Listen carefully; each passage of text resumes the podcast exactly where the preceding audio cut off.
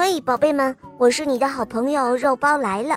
今天呢，我要讲的故事叫做《聪明的小火山》。有个小火山爱喷火，其实就跟小朋友爱打喷嚏一样，谁也不能说不打就不打。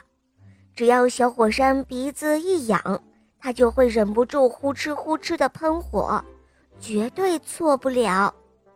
小火山的鼻子总是痒痒，所以它总是没完没了的喷火。想一想，一座会喷火的小火山，有谁会喜欢呢？从来没有孩子敢靠近它，一个也没有。可他是多么希望能够和孩子们交朋友。小火山请风婆婆送给他满满一口袋的草籽，还有花籽。想一想，用鲜花装扮的小火山，谁会不喜欢呢？小火山小心翼翼地穿着五颜六色的花外套，连一个脚趾头都没有放过。可是这个时候，小火山的鼻子又痒痒了，鼻子一痒，它就会忍不住呼哧呼哧地喷火。当它停下来的时候，哎，花外套已经变得黑乎乎。皱巴巴的了，小火山请太阳公公送给他一本厚厚的白云诗集。想想吧，会念诗的小火山，谁会不喜欢呢？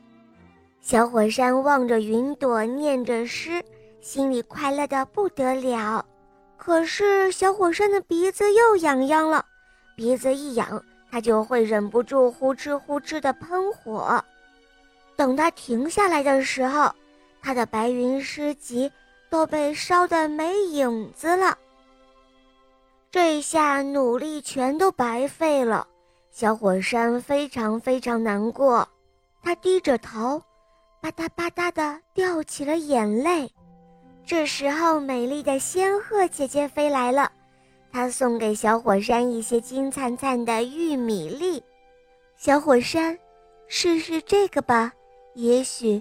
它会让你成为大家喜欢的小火山哦，仙鹤姐姐笑着说。小火山半信半疑地把玉米粒放在嘴里，这个时候，小火山的鼻子又痒痒了，鼻子一痒，它就会忍不住呼哧呼哧地喷火。只见噼里啪啦，噼里啪啦，这一次啊，从小火山的嘴里。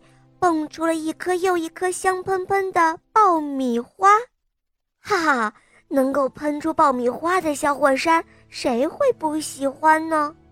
孩子们都跑来了，他们一边吃着爆米花，一边高兴地围着小火山又唱又跳。